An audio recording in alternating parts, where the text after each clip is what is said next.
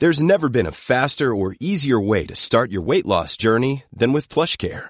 PlushCare accepts most insurance plans and gives you online access to board-certified physicians who can prescribe FDA-approved weight loss medications like Wegovy and Zepbound for those who qualify. Take charge of your health and speak with a board-certified physician about a weight loss plan that's right for you.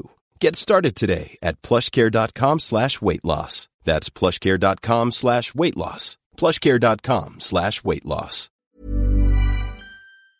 We're talking again. About body swapping. Two boy, two boy, two wine, and back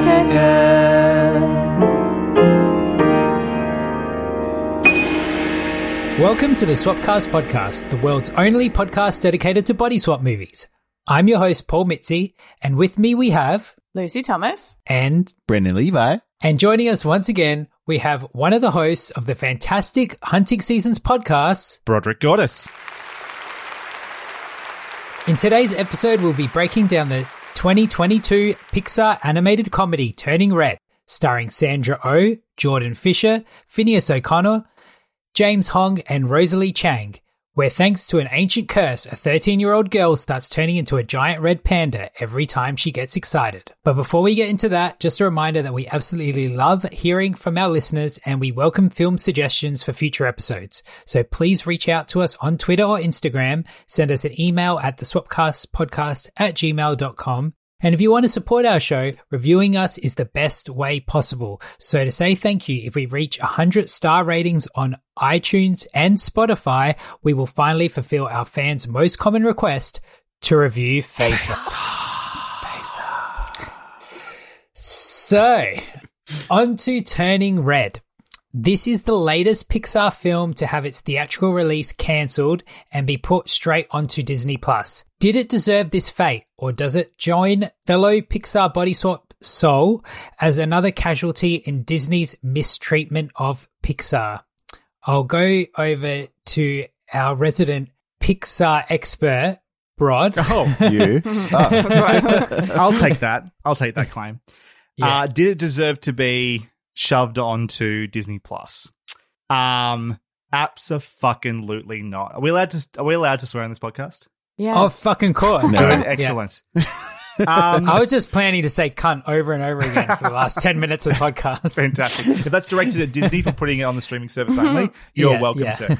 All right. I'm gonna be. Su- I'm gonna start and say something super lame here. You know how sometimes you can go into or watch a movie and you wonder whether your mood affected how you felt about it. Like you go, I didn't really like that. Everyone else seems to have loved it. Why didn't I like it? Maybe I was just in a weird mood. This stuff was going on. I had a very emotional weekend. Good emotions, but a very emotional weekend. I mm-hmm. sat down to watch this movie, and within about 30 seconds, I was crying with joy because I loved how well executed it was straight away. And if you want to talk about a reason for this to be on the big screen, it looks amazing. It has some incredible visuals, and the soundtrack is so fucking good.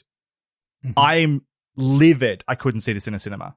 Absolutely fucking livid. I can't see this in a cinema. I was lucky enough to be at home by myself. I have a nice TV. I was able to have like, it was just me and a glass of wine and this TV and my TV and like the sound up loud and it was great. But fuck, this would have been great in a cinema. I'm really upset with Disney about this one. Yeah. And why why did they do that to it?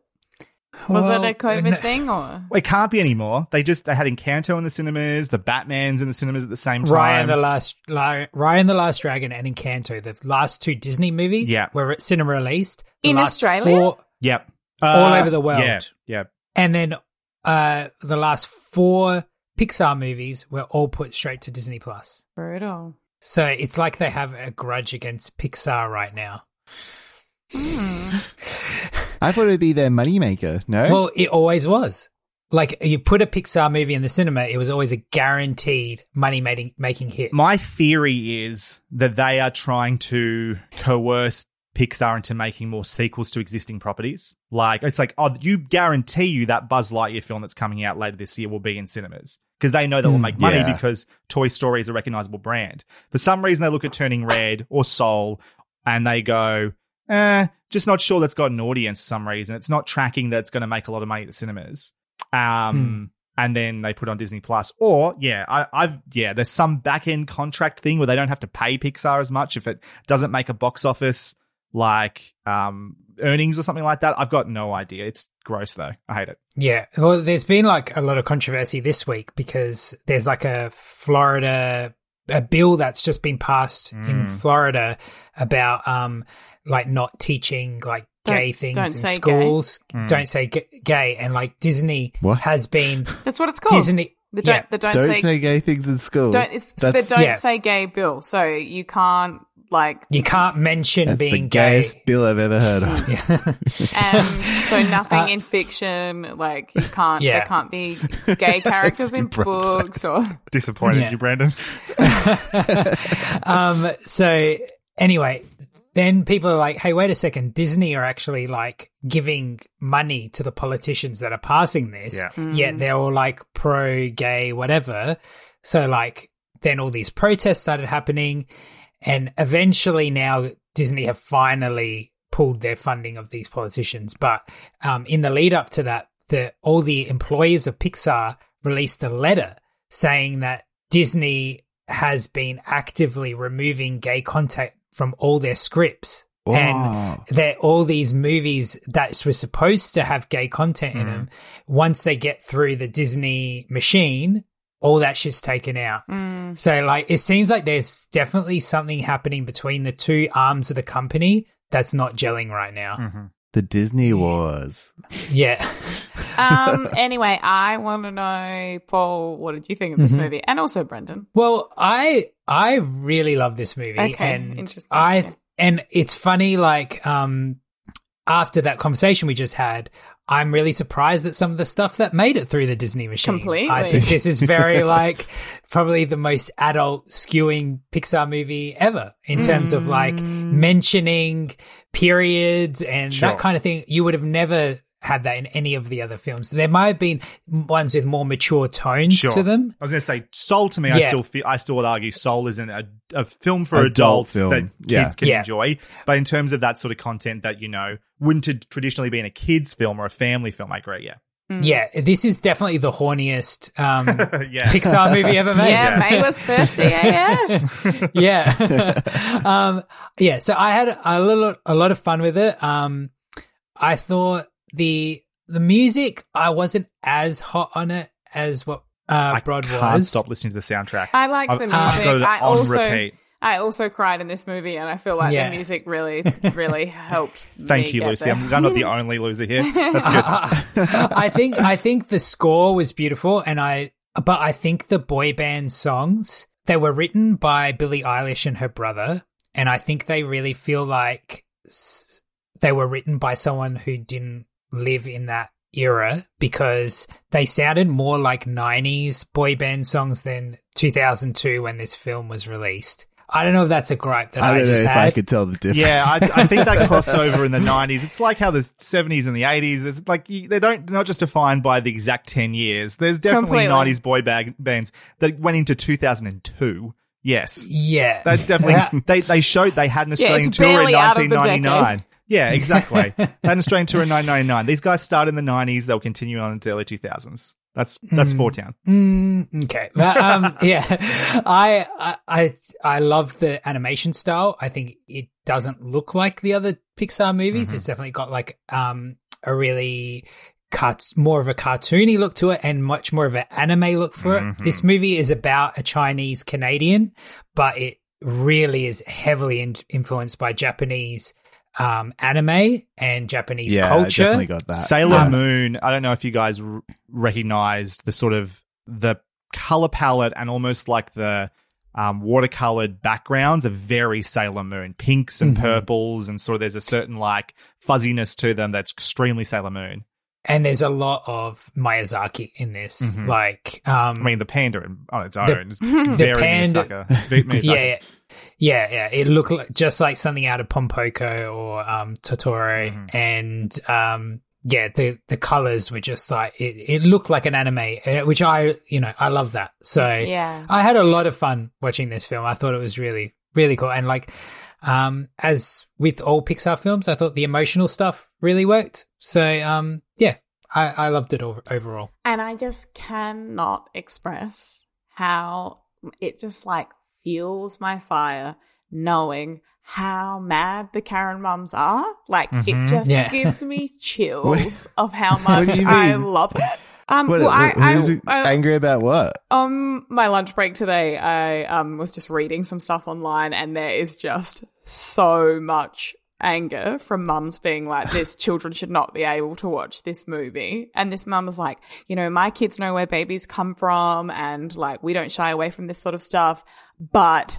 Um, having to explain what a period is to my young boy, like I wasn't ready for that on a Friday night. It's like if your kids know where babies come from, Babies they should know what a fucking period Yeah, they is. missed the chapter and it's there. like, and it's like, don't try to be chill, mum. Like, you're like, my kids know where for babies come from, but periods, it's like, you have a period. Like, get over it and just, yeah. And It's I just, also never said explicitly really that much anyway. It's like hmm. if The you don't red know what pads blue? are, Yeah. yeah, yeah, Yeah. It's like you know what pads are. You're not going to go, "Mom, what's pads?" and then have it like either you have the conversation or divert them to something else. They'll keep watching the movie. They'll be distracted in ten yeah, seconds. Yeah, and I Like, just, it, like I said, I just love when those women are angry and just, it's so misguided and they're total losers and it just, I just love it. It's just, I feel, Yeah, I I'm didn't so any- happy. I didn't do any research this this week. I'm uh, well, I did some, but uh, I can't wait I do for have a question. I can't wait for the reviews. I'm sure Paul found like Christian mums going, "Oh my god!" Like improper thoughts.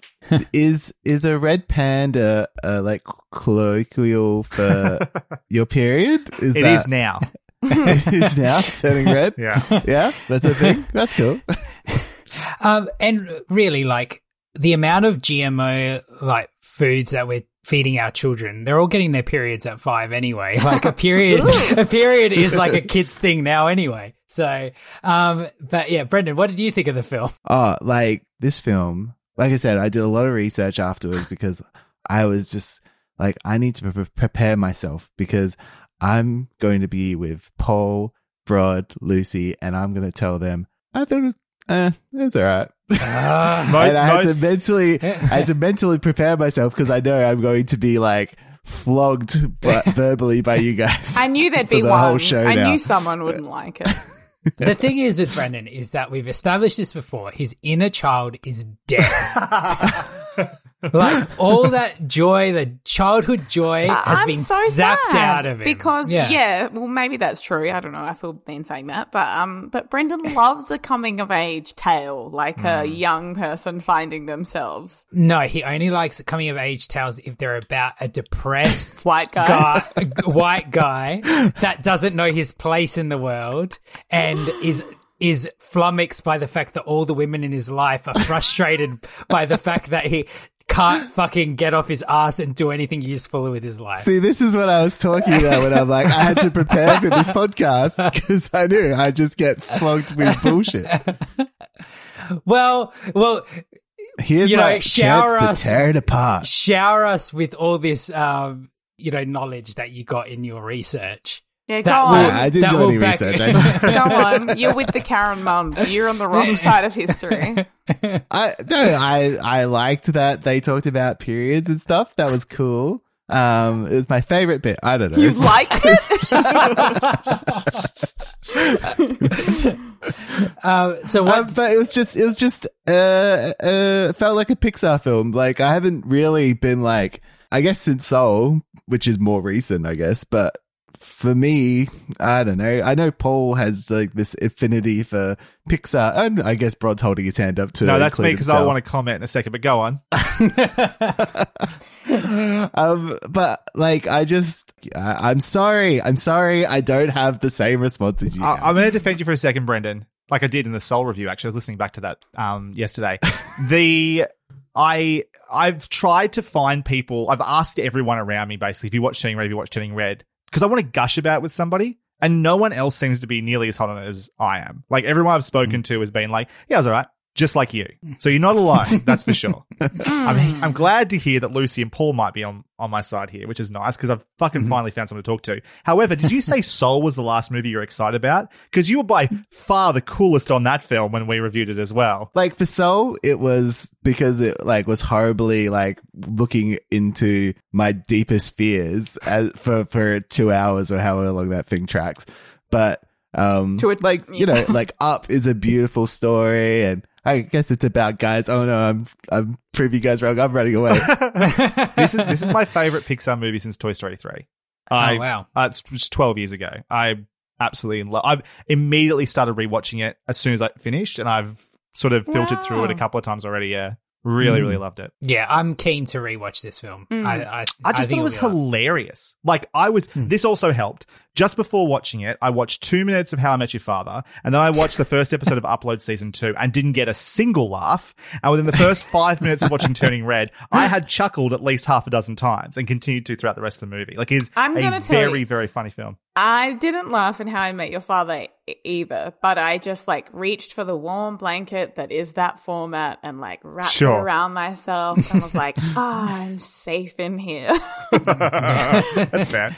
Um, I, I was the same. I do. I, I have to agree. I didn't laugh in How I Met Your Father. I mean, this isn't a How I Met Your Father review, but um, Come to Hunting Season for that one day. but um, yeah, like, and I did laugh in this film. I thought it was funny, and yeah, and it's just so energetic as well. You Yeah. can't help but getting like swept up in it, especially at the beginning. It's just like so fast paced. It's like in your face. I, I just don't have any criticisms for it. It's like it's paced perfectly. Its Yeah. hu- sense of humor is like right there for me. Its message is fantastic. I love all the characters that are in it. Um, there, I don't. There were no down moments where I was bored or anything like that. It crescendos in an incredible way. So that looks great. The music's great. I.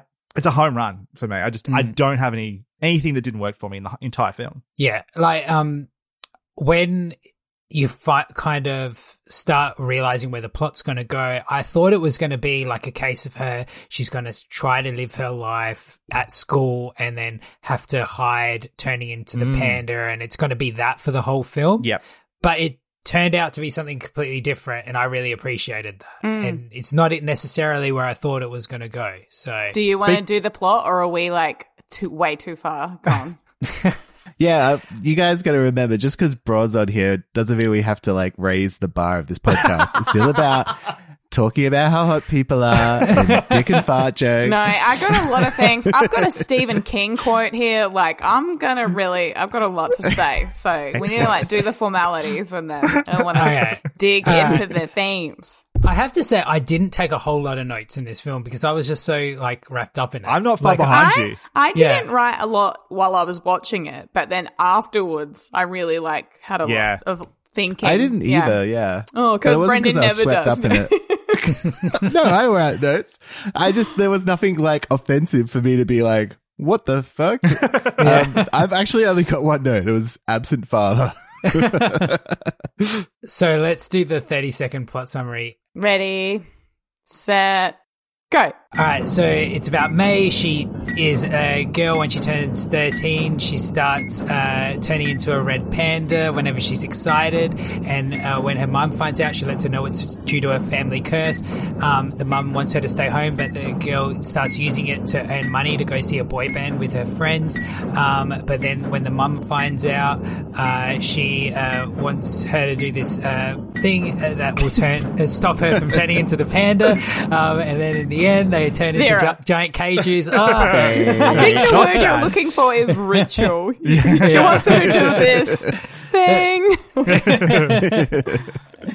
I got through most of it. Not I bad, think, not but bad. Yeah, you got yeah, to the third act. yeah. So get us started, Lucy. What was in your notes? Oh, I just loved like it touched on a lot of things, and I always do this, but like as a parent, um, yeah, I just there was just so much going on that I really loved. I just loved the way like the mum was flawed, but like they kind of worked through that, and they like sort of healed like generational like mistakes, and like there was lots of growth, and um, I just loved the way you know, yeah, the Stephen King quote I wrote down is from Stand By Me. And it's like, I never had friends later on like the ones I had when I was 12. Jesus, did anyone? Um, just like the way those girls just like are ride or die. I just remember being that age and having friends like that, and yeah, I just I just loved that part of it. So there was a a kind of a Twitter war that happened this week because one of the reviews that came out for the film. I was going to bring this um, up. Yeah. yeah. he- Uh, the reviewer said that Pixar are doing this thing now where they're using really specific voices for their films um, that alienates everyone else, and he was kind of uh, suggesting, but because this film is about a Asian Canadian thirteen year old girl, that no one else in the world's going to be able to relate to the story. Was it This a was- man? Yes. Yes. Oh my god! Have you no like ability to think about the interior life of anyone else other than yourself? Like Lucy- you can't find that fucking interesting? He can he can relate to toys and fish and monsters and cars, but not a fucking thirteen year old girl. Impossible. Rage. Yeah, I always find that argument just so when a world is full of stories about men doing things. Yeah.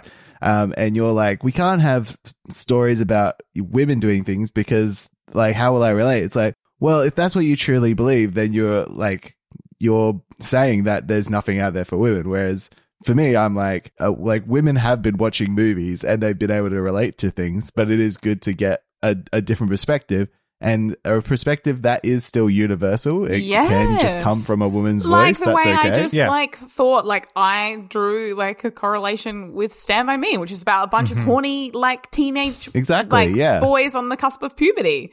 Um, and it made me think of, of that, and you know that was about but boys. you get even a, a, a different res- perspective and a richer one because you get to get it from another uh, Completely. another culture, another Yeah. space that you've never experienced, and you can see it from another. And it's like, isn't it nice to learn about like the world? Like, I don't want to only hear my own stories. Surely that's what art is, right? Art is like Mm-hmm. an empathy machine. It's how you learn and experience other people's lives, so you get perspectives on other people's stories and experiences. Yeah, like boys could watch this and be like, "Oh, I can also like relate to my friends without like calling each other dickheads and stuff." like. Yeah. like we could actually be really encouraging to each other. my well i was saying i was crying earlier on this film i have this this is my this is my embarrassing admission i tend to do this when i see like positive um, representation in stuff that's never been seen before. So, like the famous one for me was I sobbed like a fucking baby at the end of The Legend of Korra when I'd never seen an animated kids film that had two women as a love interest, and that's how that show ended. And it, people wanted it. People really craved this to happen. They never thought the show would go there, and they actually did it. And it was really, really cool. And this for me, it was like one of the scenes was the one where she was doing her like fan art of Devon or whatever, and like this idea of like female desire in a teenager is just not something you've ever seen in an animated film before, let alone hmm. a Disney film before. And I was like, that's fucking cool. Somebody so animated cool. pads and tampons. Like, Yeah, that exactly. is out of this world. And like it was mortifying when um Mei's mum was like driving her to the fucking convenience store and like I felt all That- of that. Like that was I hit horrifying. that hit me hard. Oh. yeah, I knew exactly what she was feeling. Yeah. The the bit where she took her to the convenience store and then the bit where she went to school with the pads. Oh. I just wanted to jump in the screen I and don't throw know her how into they, the how they reconciled at the end. Yeah. that Yeah. was the most brutal thing that a kid could experience. Well, and I think it goes to that cultural specificity because, like, in I think a film, if it was a white protagonist, the scene after she took her to this convenience store would have been a very different outcome. Sure. But she was kind of like more worried about, she was more internalizing the guilt herself. And Yeah. she's like, this is my fault. And she was wanting forgive- forgiveness from her mother.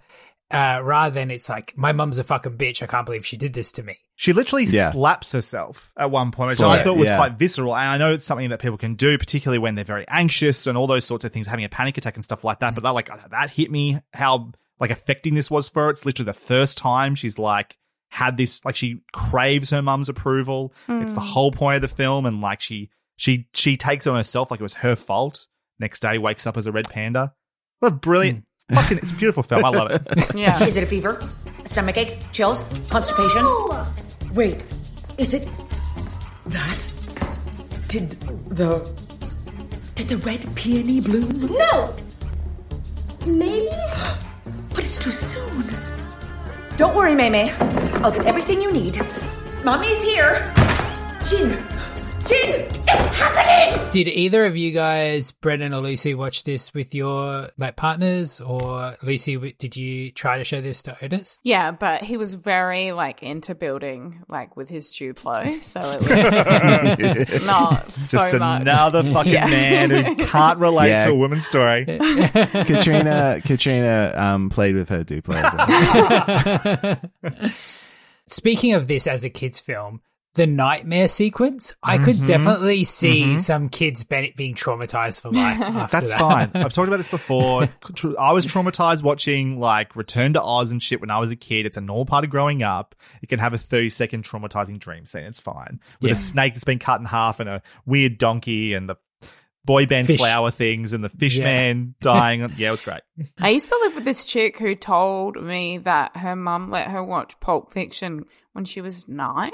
I'm like, I saw that movie in like maybe when I was 16 and it fully did a number on me at that age. Like I kept on thinking about that GIMP thing and just like, I was like, that's real Yeah, bad. that would be I'm like, I was like, you're too young. She's a bad parent. That was bad.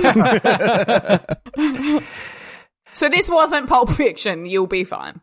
Here's uh here's some more ammo for you guys to like tell me I'm a horrible white male. Um, I remember seeing uh what was it called the Rocky Horror Picture Show at like so we went me and my family went to, to my parents' friend's house or whatever, and they're like put a video on. And You we're like, watched "All right." Rocky Horror? That's brilliant. And yeah, I just remember just like the scene where Tim Curry like goes and has sex with the with the lady character and then hops over to the the guy character and just being like what what's going on? I don't understand. Like this is incomprehensible. Like and it just made me feel really weird. It was like, oh, I don't know what's going on here, but it's not right. Yeah. So this is why they should have Tim Curry having sex with people in Disney Pixar films, so it's not Yeah. weird when you accidentally come across it in Rocky Horror. yeah. Tim Uh, Curry, yeah. Tim Curry Yeah. particularly. Tim Curry. the, the, the, the only Disney film I think, or he has been in two Disney films that I can think of. He was the villain Muppet in Treasure Island Muppet count? Treasure Treasure Island, and he was I also he was also the villain in one of the Beauty and the Beast se- sequels, and I think Oh. he played like an organ. Yeah. An evil, Sure. evil organ, which you know, an organ Who has No, sex no. with Belle I and know, yeah. so okay, this is of course a body swap podcast that we do. Oh, right. we we always forget about that. what do we think of this as a body swap? I mean, we we definitely get the uh, stock standard uh, scene where the person wakes up and doesn't realize And that goes to the swapped and- toilet. yeah, goes to the toilet and doesn't realize until they look in the mirror Mm. that they've actually swapped. Um, there's always some mishap with, with the toilet itself. This time, um, their uh, foot gets trapped in the toilet.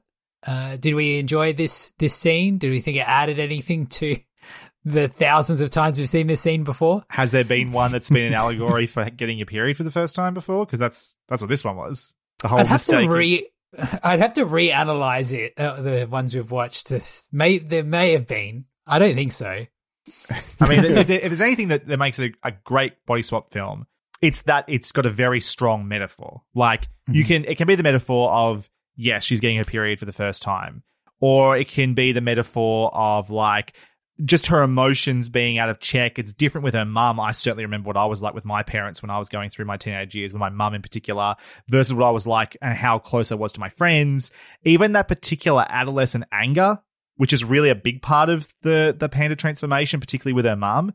Um, there's like two versions of her panda. There's the one that doesn't have the markings on the shoulders and the one that does, and that's and the red eyes and stuff, and that's the angry one that comes out when she like attacks Tyler at the party and stuff. Like that's a very specific part. So I really like the metaphor. I guess it fits into like a werewolf or like shaggy dog style of one where the transformation's happening either out of control or in their control, but they can switch back and forth. Is that a common one you guys come across? Yeah, but the thing is with Shaggy Dog, it is really random. Like it never happens for any reason Yeah, except that the plot needs. It's- horned it's up not- or something. Yeah, It's not tied to a, a specific theme or idea as well as this is, yeah. No, that was definitely one of our criticisms of Shaggy Dog is how random and arbitrary all the swaps were in that film.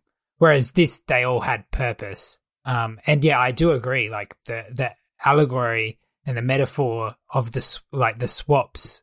Like there was thought behind them, Mhm. which is something that we definitely uh, criticize a lot of the movies you watch. Like that, there's no point or thought into anything. Um, and look, you can't compare this with any of the films I'm about to mention, but uh, we've dealt with um swap films that have have like talked about periods before, and usually like it ends with like them getting period blood on their face and all over the walls, and it's Or like the sh- a and it's like yeah. The Shining. So this was I really did appreciate the depiction of you know just like it being pretty chill. Do you reckon there was an original draft of this script where that does happen? Well, this one does end with a stadium being destroyed. Like, isn't that like a, a part of the allegory? It's like, What? what are you suggesting? Yeah, what are you suggesting? I'm gonna fucking kill Well, you, that her You mum, go. that her mum finally got a huge period and like ruined the s- stadium. Is that what you're saying? I don't understand. yeah. Is, uh, did I miss something? I think No? you might have. Um, so what do we think of the whole like boy bra- boy band subplot? Um, their obsession with the boy band and uh, as a, dri- a a big driver of the plot. I mean, Well- it's, I, Hmm? Go on, Lucy. You go. Sorry. Oh, well, I was just thinking when I was 13, I was like Hmm. past boy bands. I was like ready to give, ready to give myself to Daniel Johns from Silverchair or something like that. So I didn't quite gel with the boy band factor. I was Yeah. into more like dangerous guys. But uh, You you were like saving up for the Leonard Cohen uh, uh, concert Yeah. when you were thirteen. Yeah. I actually I'm trying to think. I mean, it probably would have been Dan- Daniel Johns. Um, yeah. Yeah, I wasn't allowed to go to concerts when I was 13, so I never Hmm. had that really experience until I was a bit older. I think my first concert was John Farnham, so I don't really think that's quite in the same league as NSYNC or Backstreet Boys. But I think, um, I think again, like the the panda metaphor, it's like yes, this is sort of a thing that girl, teenage girls in the early two thousands or late nineties might be into. But just like, okay, if boy bands aren't your thing, then if you just supplement the same thing for you, what were you obsessed with? Fucking, I had a diary at school that had a countdown to the Lord of the Rings films coming out and the Matrix films and shit coming out. Like, do you know what I mean? Like every day Yeah. it would be like the next number. I'd cross it off each day. Like you, you was something you were obsessed with and would go out of your way to do. Everyone has it. Sure, it's not boy bands. Mm. Just think of what think it was uh, for you. uh, this was lost on like modern generations because they did focus on such a like nostalgic, like I wondered yeah, that what whether our the generation, Choice? Why was the choice to do it? Set it the in that director time? is of the director is of that. Sort like of it era. was refreshing that it wasn't about like TikTok, you know, stars and and flossing and shit. But like Yeah. that being said, like this could have easily been like you could easily have set this now and made it about like BTS or uh, Yeah. you're a Yeah. pop band I, very yeah, I was definitely thinking that. Yeah, Yeah, but I think it is set this way mostly because the director, this is her experience and sort of very much reflective of that and the era that she was a teenager. And it's actually, it seems to be a bit of a trend at the moment. The 90s, early 2000s is becoming like a, a period to explore a Cool. lot. Pen 15, which shares some DNA in terms of like awkward teen years and troubles in with in your. one of yeah one of the pictures at the beginning where they were showing the pictures of her growing up she had the same haircut as Yes. uh, as the girl in pen 15 Pen- Absolutely, Yeah, the even like cut. that generational trauma, second generation um, Asian Canadian, in this case Asian American, and Pen Fifteen. Like there's uh, this Yeah, is uh, definitely a current trend in But I feel like with Pen 15, like they made it about the time they were growing up and it was for like that is a hundred percent my age, like the same year that they were in Mm-hmm. high school. Like it, it, that was me. So it was all like the witchcraft, the all of it. sure. Uh, Like with this film, I- I'm assuming that they wanted younger people to watch it. Like, do young people know what Tamagotchis are? Like, I feel like she, the director, might have had to fight for setting it in that time. Possibly, yeah. they yeah. were just like, no, no, do what you want. We just won't show it to anyone. Yeah. we'll just put on. Maybe You're not getting a cinema release. I mean, this has always been a thing, though. Like we, when we grew up, there were plenty of films set in the seventies, and like you know, Dazed and Confused was you know not of its time, and films like Dick with Kirsten Dunst and all those kind of. But I wasn't things. watching Dazed and Confused at seven or eight. You know what I mean? Mm. but I, I guess I would rather the director ha- tells an authentic something that they're familiar with authentically, and it doesn't feel like old people trying to be cool and hip and young. Do you know what I mean? Totally, like, yeah. I think like again, when Brendan said, said floss before. Like, exactly, exactly like that. And when I mentioned BTS, like Yeah. I've listened to one of their songs. Um, yeah, exactly right. Like that's, I, I'd rather that. And also, it's probably worth remembering that I think Pixar is a brand on its own that started in 1995 with Toy Story. People who were kids when Toy Story came out now our age. And so this was like for them, it's like very familiar as well. Um, I don't think kids will have a problem with this. And it's kind of just refreshing to watch a film about kids where they're not just constantly looking at their phones. Like I feel like you watch most films and it's just a whole bunch of scenes of people looking at their phones. It's always, Yeah. always that texting graphic on the screen now that every film has to have because that's how people Yeah. communicate. Yeah. Rather than I really have something to say, but I have to save it for um tenuous. But like, I'm, Okay. I'm dying inside, and no one's allowed to, to guess. Yeah, but I mean, it it's not always a bad thing. Like the focus on technology that films seem to have. Like last year, we got Mitchell's versus the Machines, which was Mhm. fantastic. But then comparable la- for me. These two movies, they're great. yeah, but then last year we also got Ron's Got Wrong, Ron's Gone Wrong, which is like almost the same film, but just Are you making fucking things shit. up? What are you talking about? And You're saying a lot of words I don't understand. Uh, so Mitchell's versus the Machines. Wrong's gone is a- wrong. What? Mitchell's versus the Machines is a great uh, animated film from last year that you should watch on Netflix. Sure. And Ro- Which is Ro- about an like father daughter relationship rather than mother Hmm, interesting. daughter. Yeah. Um, Brendan, then- you should have made fun of me here. I just made fun of you for like not under like talking about the floss or whatever. I don't. I'm not cool either. Yeah. Uh, so, Brendan, will you show Turning Red to your child when it arrives? Like the day it arrives? Yes. yeah. It will be on in the delivery room. It'll help Katrina like have instead of epidurals, we'll go turning red. Yeah. um, does anyone else have any notes that they want to mention before we go to the next thing? I just quickly want to talk about. I love cooking montages, and I just love Yes. all the food looked so good in this. It made me just really hungry, and I loved it. And it's yeah, that That's Yeah, that was like the other thing I thought of when you were saying like Japanese influence. Whenever you watch a Japanese anime and they're doing food, so good. yeah. the that, father's cooking. Yeah. That Yeah. scene of yeah of uh, Mei's dad cooking was amazing. Then the uh, for me it was just it was the little it was the way they used the anime style when they did like the facial expressions, the big eyes when they're emotional about something, the way the tears came out, all that stuff was amazing. But then also things like like more Dragon Ball Z Sailor Moon style, where like things would have that big energetic shine on them, or like when she's like jumping through the air and doing In the panda Past the thing Moon and past the moon, and yeah. all of that Yeah. was so fucking cool in anime as well. Um. So can I just ask another question? Like, was Tyler like a you in high school, Paul? what?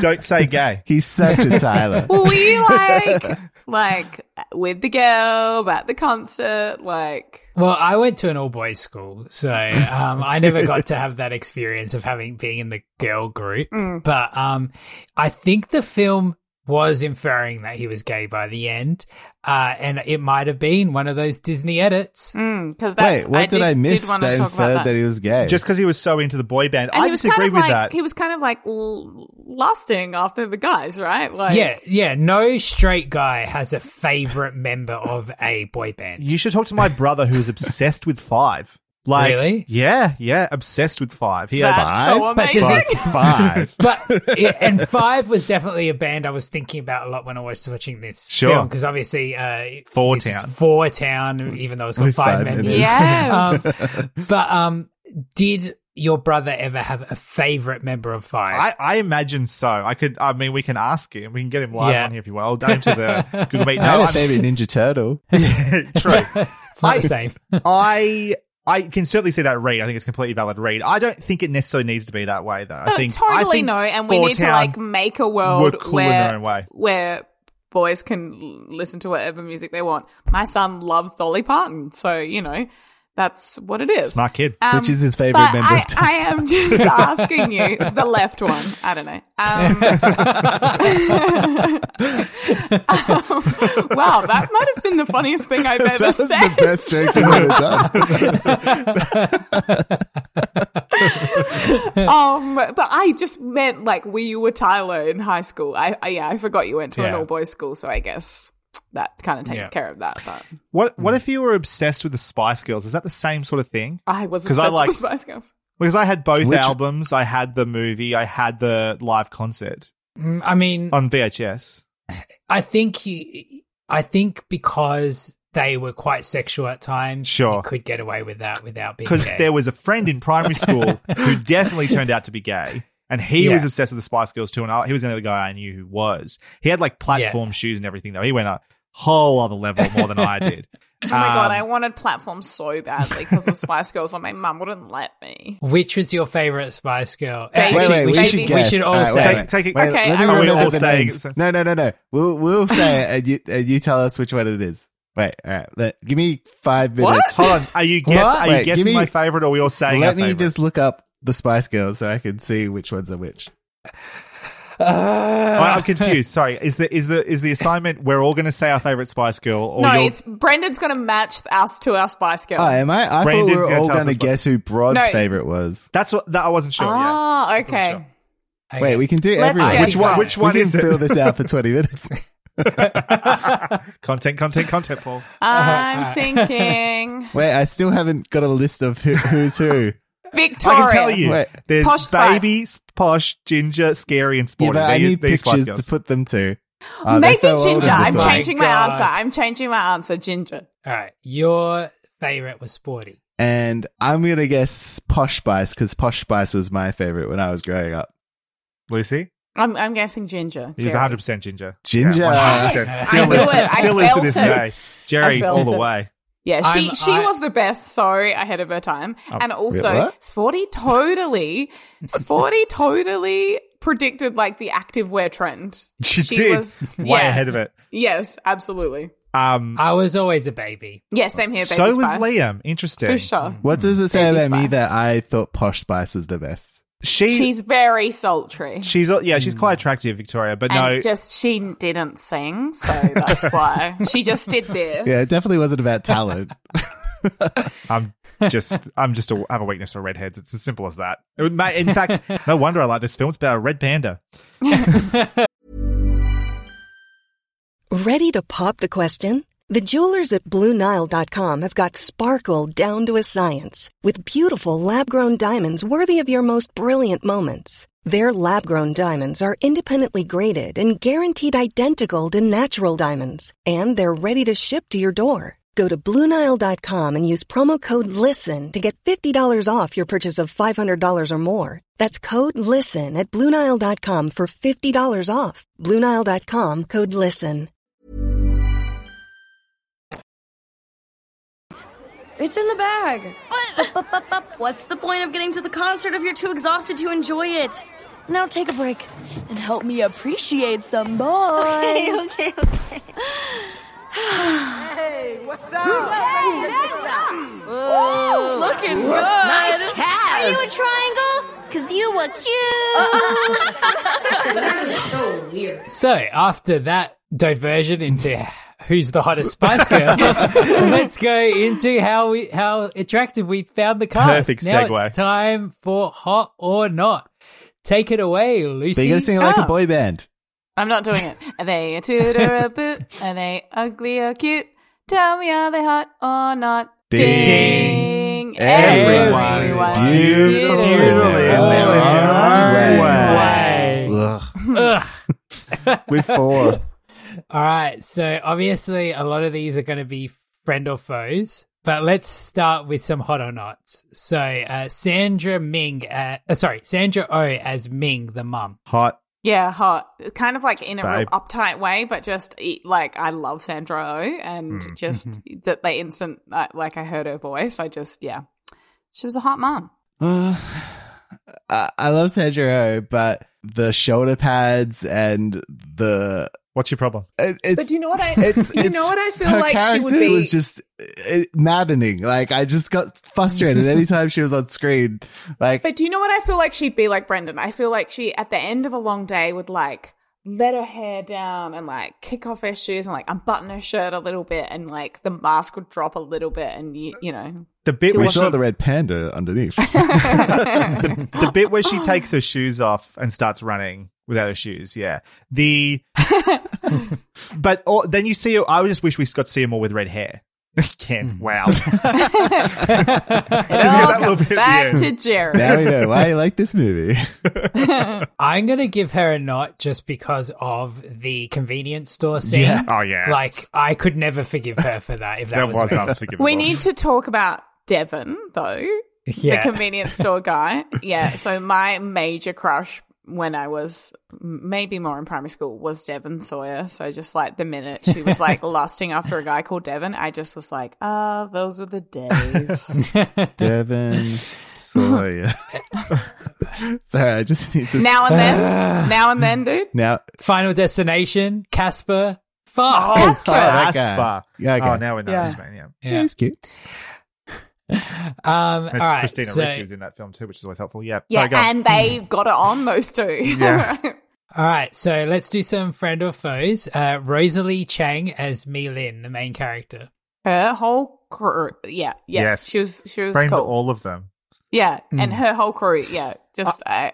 I loved them. I've seen a lot of criticisms from people who didn't like the movie, who wasn't their energy or whatever. And okay, sure, it wasn't for you. That she they found her annoying. I really didn't find her an- annoying or irritating at all. I actually found just well, I really like that. I think too many times we see that sort of character in a film and they are made out to be annoying because she could be particularly pretentious or really like um yeah, irritating in how sort of uptight and confident and stuff she is. But I just thought she was cool. Like Yeah. I, I really enjoyed how how enthusiastic she was about her friends and how much she loved Four Town, and that the film was unabashedly on her side. I was too. Mm. Yeah, I know what you mean. Like when I started watching it, because it it from the get go, it's all Takes about- off. Yeah, Takes off. It's that that bombastic personality. It wasn't until I got the context of the the the mother and that got a little deeper, and I Mhm. like saw dimensions. Is when I actually Mhm. really liked her. You know what I mean? Because Totally. Hmm. when you saw her like having to uh hold that facade of like pleasing her mother and stuff, I was like, oh yeah, they've actually given her more dimensions than just being a kooky thing that moves really fast, which I find really irritating with most Sure. cartoons. Uh, so are we just going to give her whole friendship group uh, a friend? I loved That them. All was of so them except the one who was like afraid she was going to punch me. no, but it, you need like you need a friend like that. No, the You- rest had, had young. enough energy. She was like, she was a danger to have around. But she was so like the fact that she got so excited when she saw Mei uh, as a panda and she just wanted to hug her so bad. Like, and so Yeah, disappointed when she when she was able to get well she wasn't able to get her turned to a panda when she punched her. She's like super Yeah. supportive but with a sad face. It was like um, did you know that Priya was played by May uh, Trey Ramakrishnan, the, I the main actress I did. from uh, Never Have I Ever? yeah, Yeah, I did know because I that. follow Mindy Kaling on Instagram, and she shouted her out and did actually did a, like a few posts about this movie.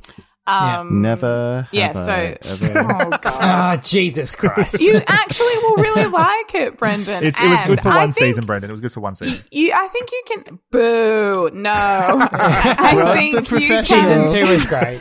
I think you can. Hey, I might not have a podcast about watching TV, but TV is my one true love. Okay, um, you have to have you as a guest soon, Lucy. Okay.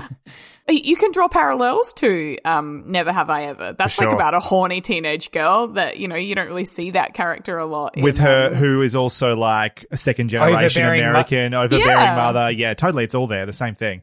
Actually, might have been one of my tenuous recommendations. I don't know. And let's finish with one last hot or not.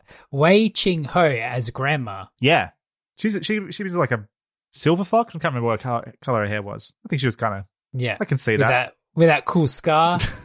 Yeah, hold on, hold on. How come this is the last one? We've got to go through the dad first, the most supportive dad ever. He was amazing. I know, so Supportive? Um, yeah, right, well, wh- yeah, but like, No, no, the whole time he was the best. He was the one who like helped to talk her. Like he was the one that told Ming that she needed to tell Mei about the whole panda thing. He was the one who like convinced her that she should keep it if she wanted to. Like he he was a super supportive dad. He was just he was overshadowed by Ming. Unfortunately, Mm-hmm. Ming was so overbearing that he had to find his little moments to like get in there and help. And, And stuff. that's sometimes you you know you don't need to be like the cool dad who's like you Yeah. know always like joking and laughing. Like sometimes you can just sweep in and kind of silent bobber and just like a few a few lines here and there and just say all the right things and still be a great dad. he also And- cooked like a boss. Oh my god, the cooking, yeah, Yeah. That makes He's him marriage hot. material. Actually, exactly. Thank you. exactly. And you haven't discussed any of the members of Four Town. Like, Oh yeah. Um, Paul, you're okay, so we got. on your own podcast. I don't know, I- literally, the object of these girls' desire. Let's not rate them how hot they are. that would be crude. yeah. So uh, just so you know, like Jordan Fisher, who you might know from um, "To All the Boys I Loved Before" too, was Robert. Oh, really? I didn't Uh, know that. Yeah, yeah. go. Um, Finneas O'Connell was uh, Jesse, who's uh, uh, Billie Eilish's brother Yep. in real life. Yep. Uh, the other three I've never seen before. Topher Ngo as Aaron T, Josh Levi as Aaron Z. I do love that there was two Aarons. That's so, like, such a boy band thing. Mel B, And, Mel C. Yeah, and uh, Grayson Villanueva as Tae Young. Um, I think it's easy just to do as collective. I don't think individually Yeah. it's going to make much difference. Yeah, Yeah, I mean, Uh, I get it. I think they nailed the brief. Yes. yeah. Dreamy Yeah. eyes when the wings come out during that. And you know the song. way as well, kind of like the BTS guys, they're sort of like gentle and svelte. They're Yes. not like overpairing and you know, like Mark Wahlberg. It's like I don't know where to look. I'm looking like, at a, you know what I mean? a, a photo of all of them, and I'm trying to figure out who the bad boy is. But I look like I could beat all of them.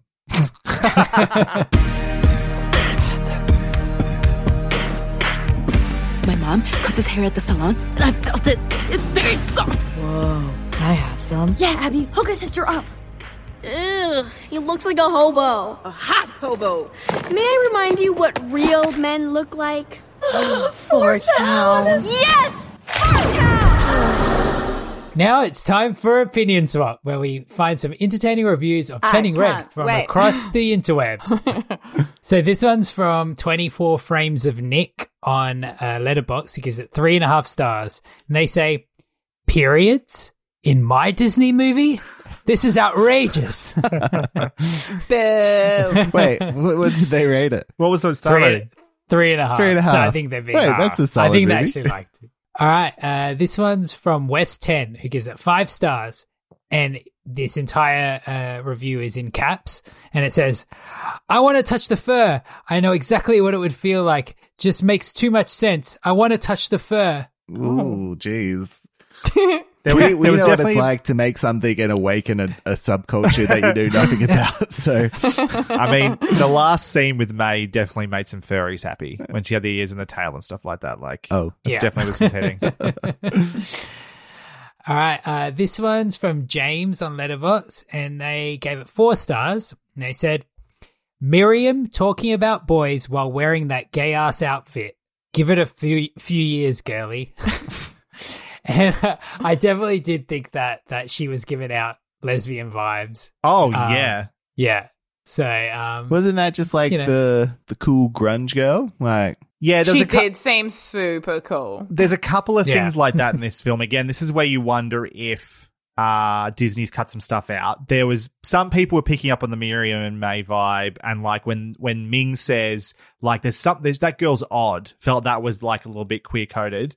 I But- think she's bi, by the way. Cool, yeah, I think Just- that's fair to yeah. say as well. Yeah. But the um, there was another bit with Priya when they're at, I think it's Priya is the name of the character. The Yeah. um, they, when they're at the party and she starts dancing with the goth girl and they're and they're all like going woo woo woo and then the three friends who are left all start making this face like what about that and nudge each other like uh uh uh she's really into this girl so there's like there's a couple little things like that actually in the film as well it's very very quick but a lot of people have picked up on it hmm. Well, you know, I'm looking forward to a time where it doesn't have to be uh, Fucking all these subtle things that you have to pick up on. Like, absolutely All right, uh, this one's from Kylo Ren on Letterboxd. this should be good oh, The Kylo? the Kylo The Ren. Kylo. Yeah. and they say, this isn't very realistic. Girls don't typically turn into pandas. I don't think. I don't ever talk to a girl ever, so I'm not sure. But I don't think so. So if Pixar can edit this to fix that issue, that would be nice. it was all fun and games with the talking cars and monsters, but this just isn't realistic. Also, people are usually not usually computer animated, so fix that too. and finally, we have a three star review from Barracuda on Letterboxd who says, I suppose you could classify this as a period piece. oh, I wish I thought of that. Well done. There was actually one piece of criticism I was wondering if you guys agreed with or not. 'cause, um, some people suggested the film like encourages children to be like rude to their parents. Like the the film is saying that Mei by by not just being a rebel, but but like yelling at and fighting with her mum was like part of was like celebrated in some way.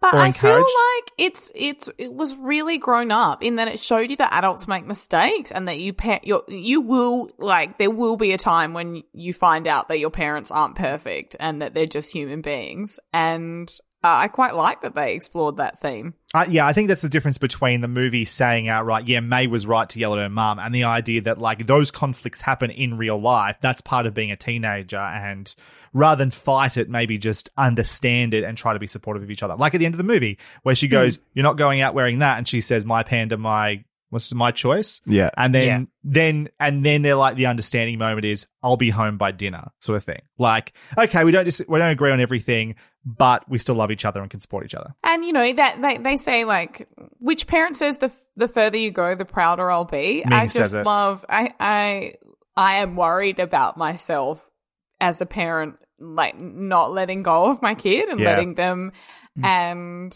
um you know I read a nice quote that is you know you don't build a beautiful ship to keep it in the harbor you have to like you you grow up your kid grows up and the whole time you as your parent you as the parent know that you have to like send them off so um i i liked that it explored that theme Maybe she should have turned into a ship instead of a panda, and people would have understood it. Bye, Mom. Bye, Dad. Hold on. You're not going out like that, are you? My panda, my choice, Mom. I'll be back before dinner, okay? Fine. Oh, um, you're welcome to join us. For Mr. Lee's cooking, uh, yeah. Don't load up on junk. All right, uh, let's get to tenuous recommendations, where we each recommend a piece of media that is linked to today's movie in some way. And a reminder if you ever want to see a list of all the recommendations we have made on the show, head over to our Letterboxd page, which is linked on our website. Now, this is my podcast, so I'm going to break the rules today and recommend. i'm two recommending movies. two as well I'm gonna play by the rules Can, can I go last? because I'm a good boy. Okay, sure, sure.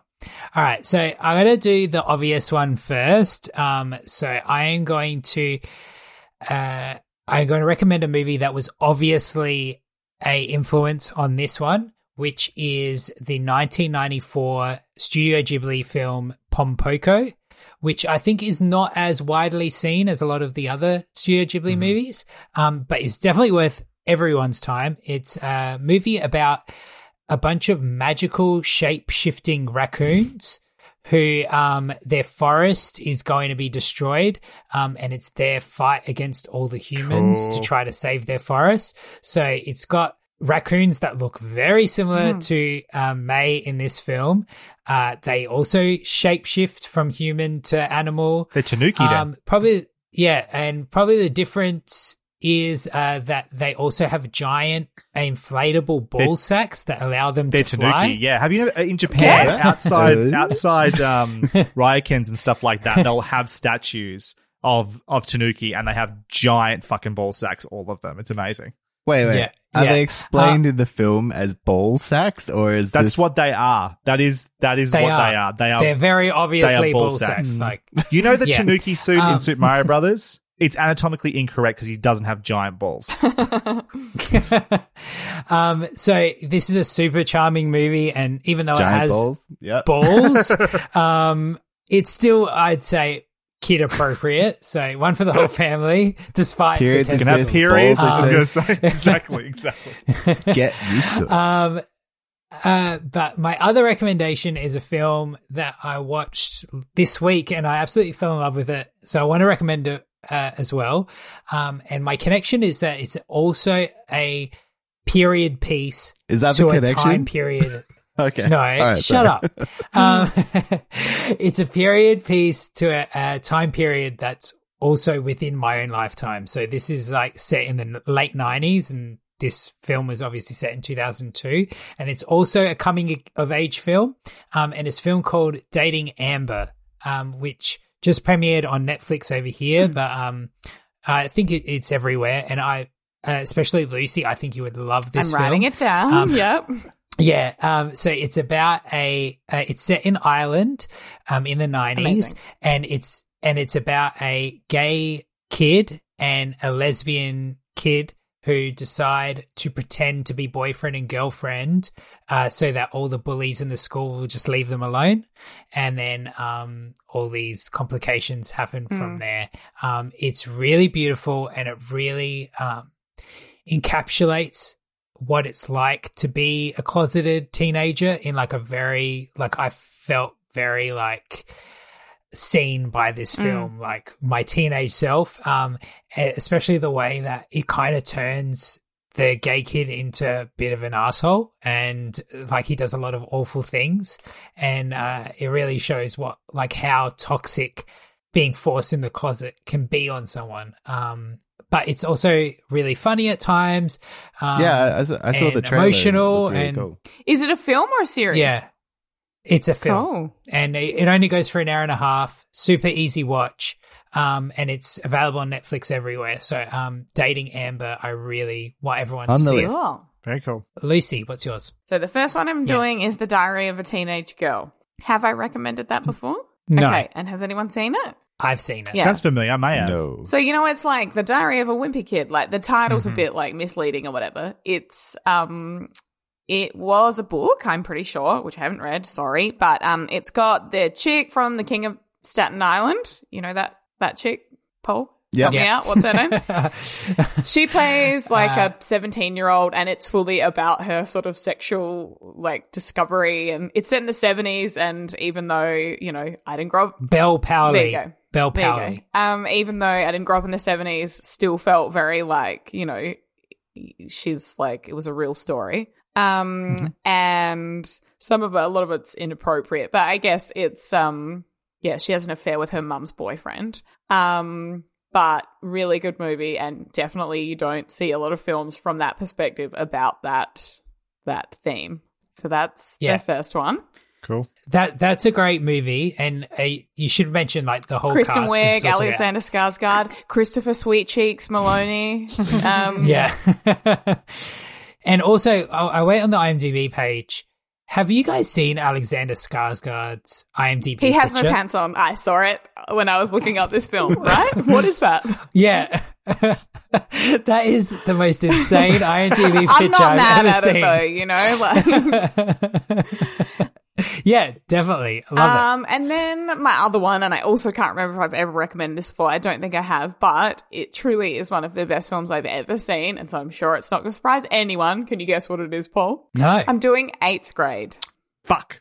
Uh, Yay! is I'm so the first glad I time we've got to had go like? first. Uh, was that yours as well, bro? It it's was like- on my list. Yeah. You stole it. Jinx, you broke the Coke. rules and Yes. you stole it from Yes. our guest. No, and this one had to go second because I like this movie is amazing. And you know the way we were talking about before about TikTok and all that stuff, and it's Yeah. just like, ugh, gross, horrible. It's like this movie is fully set in that that time. Yeah. Yeah. She's got a YouTube channel and she throws up the Gucci symbol and I I've just never seen a movie like this before. I I love it and I I think it should be like taught in schools. Um and I just loved I, I listened to a Bo Burnham interview where he talked about he just watched like hours and hours of teenagers um their YouTube channels and that you know boys would talk about video games. Sorry guys. And that teenage girls teenage girls would talk about their souls because i guess he was being asked like why did you choose to make this about a female?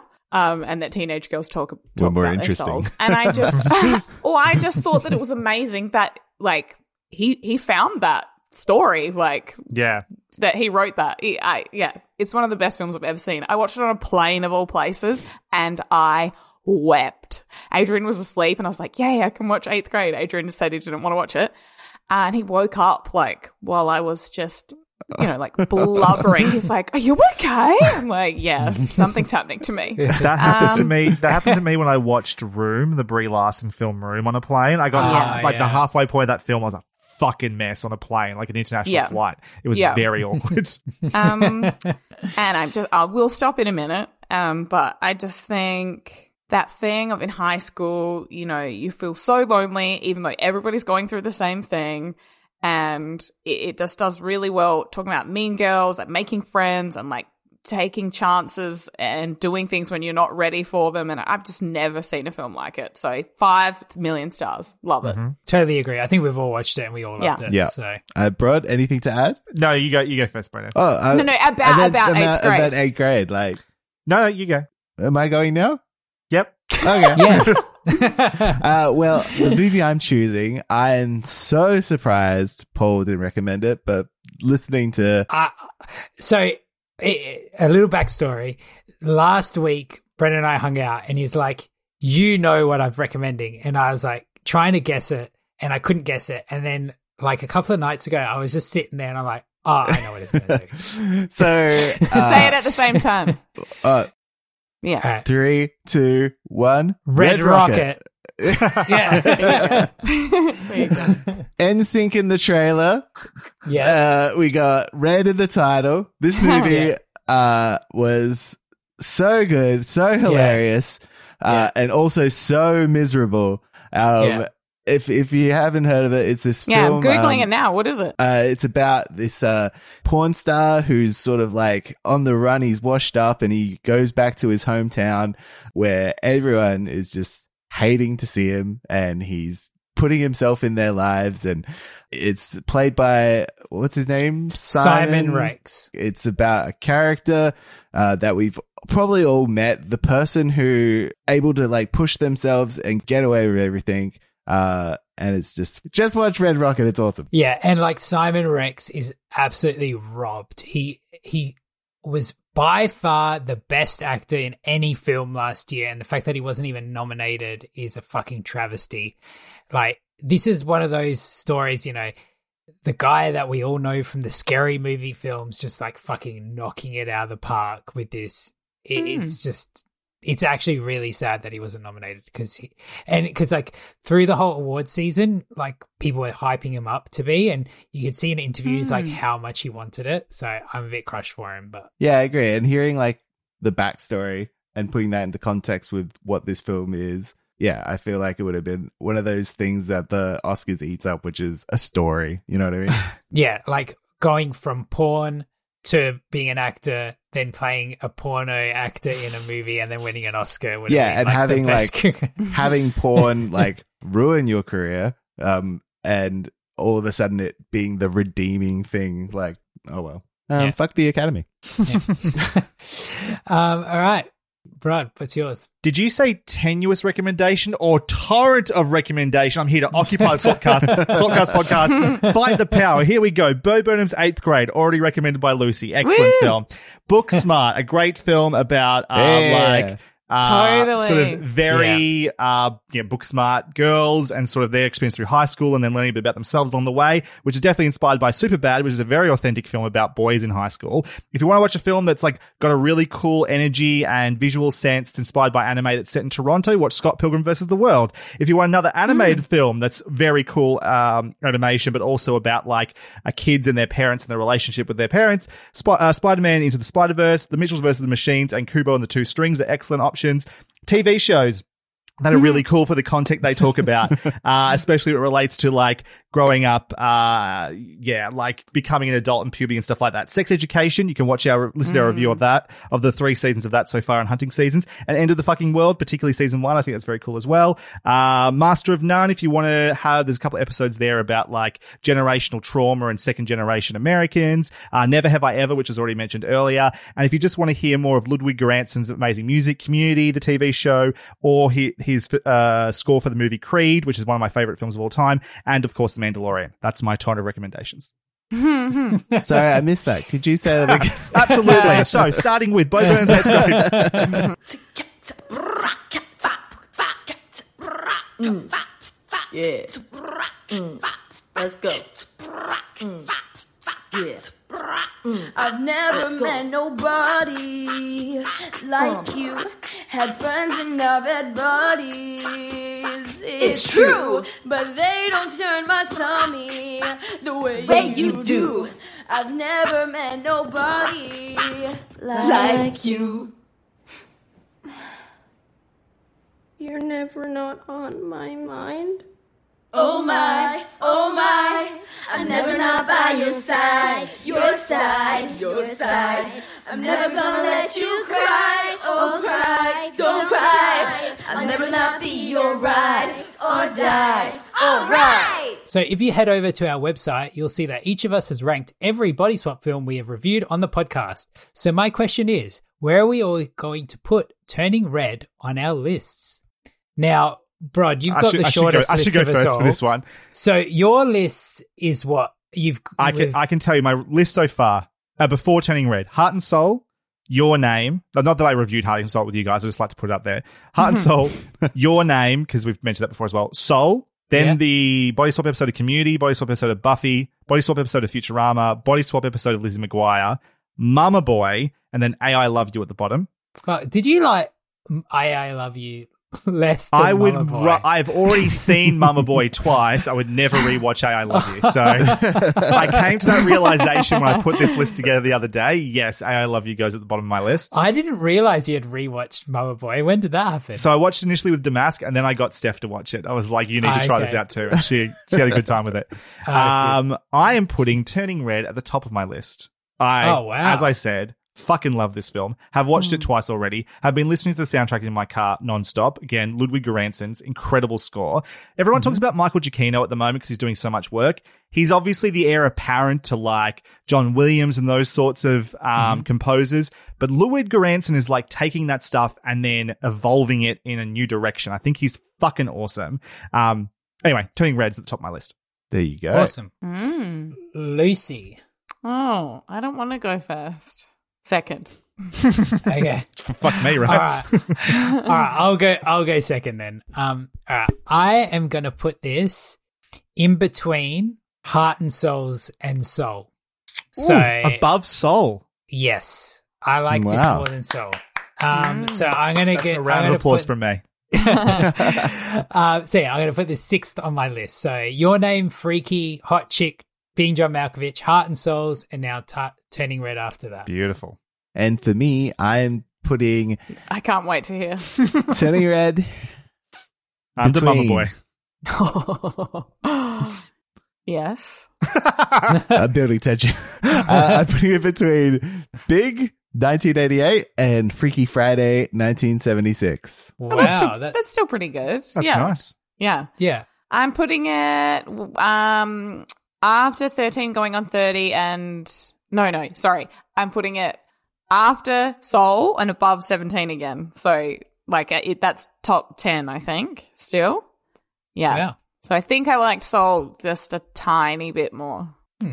Well, I mean, that's. I think you can safely say we're all recommending people watch it, A even Brendan. hundred percent. Yeah. Brendan's like- one of those people who like he'll write a review that has like three and a half stars, but then the review will be really negative. Like I don't know, he you, you liked the movie? I guess, I guess like there's a lot of things I like, but it doesn't make it exceptional. It just means I enjoyed myself. Uh, but I can't say more than that. Like, yeah. Uh, what is life like going? Is that bad? Is that weird to go through life like that? That sounds really weird. This is I can't fault a single thing about this dish. It was fine. Yeah, yeah, completely.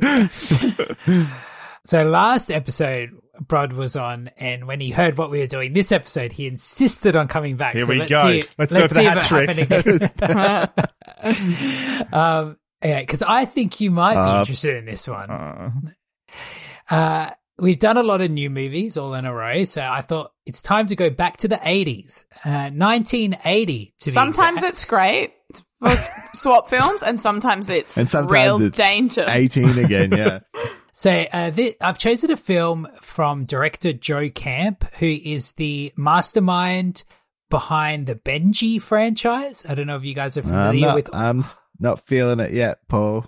Do you, Come do- on, are, you, bring, are you bring the heat up, please. are, are you guys familiar with the Benji movies? I Nah. I feel like I've No. heard that name, but I don't know why. It's Is it like about a dog? Yeah, Yeah. series of movies about a dog. it was Um, a definite VHS release. Yeah.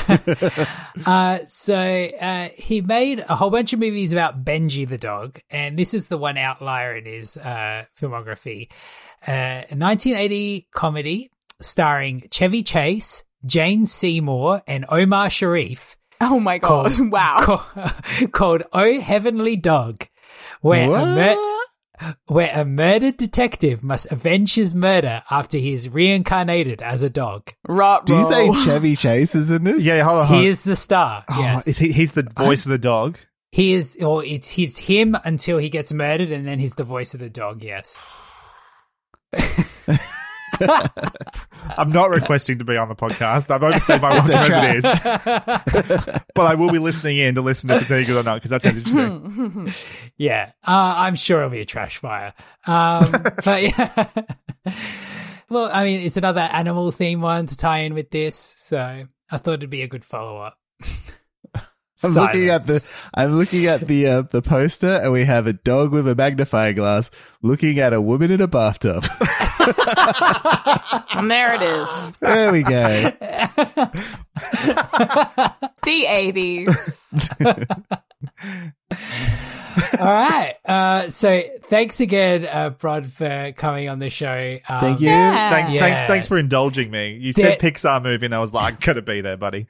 There is one more Pixar body swap in the back catalog, so we'll have to bring you back when we eventually do that. Um, uh, so, uh, what's happening on your podcast? Uh, last week we released our review of Peacemaker season one. If you don't know Hunting Seasons, we review seasons of television. And the week after this one, I'm not sure when you release the episode, but the next one we're going to be doing is reviewing uh, The After Party. This is a Lord and Miller TV show on Apple TV Plus. It's a murder mystery with an incredible cast. Um, I have spoilers. I had a really good time with it. I'm looking forward to discussing it Yeah, I on the it. podcast. Yeah, we're all watching, aren't we? Mhm. Yeah, I really enjoyed it. There, you don't even have to do the episode now. That's it. They- they- yeah, great. This is a bad pitch. I should have It's left it much more All right. Um, so until next time, don't be a piece of shit on the ground, DPW, DPW. and review us on iTunes or Spotify. And I was Paul Mitzi. I was Lizzie Thomas. I was Brendan Levi. And I was Broderick Gordis.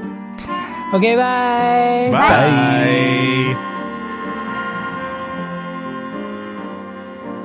The Swapcast podcast is recorded in Adelaide, Australia. It's hosted by Paul Mitzi and edited by Brendan Levi and Paul Mitzi. Our theme song was written and performed by Jon Marco of Too Creative, featuring Lucy Thomas, and recorded at Browntown Studios. Our music bumpers were created by Reggie Parker. Contact him on parkerregmusic at gmail.com. Thanks for listening.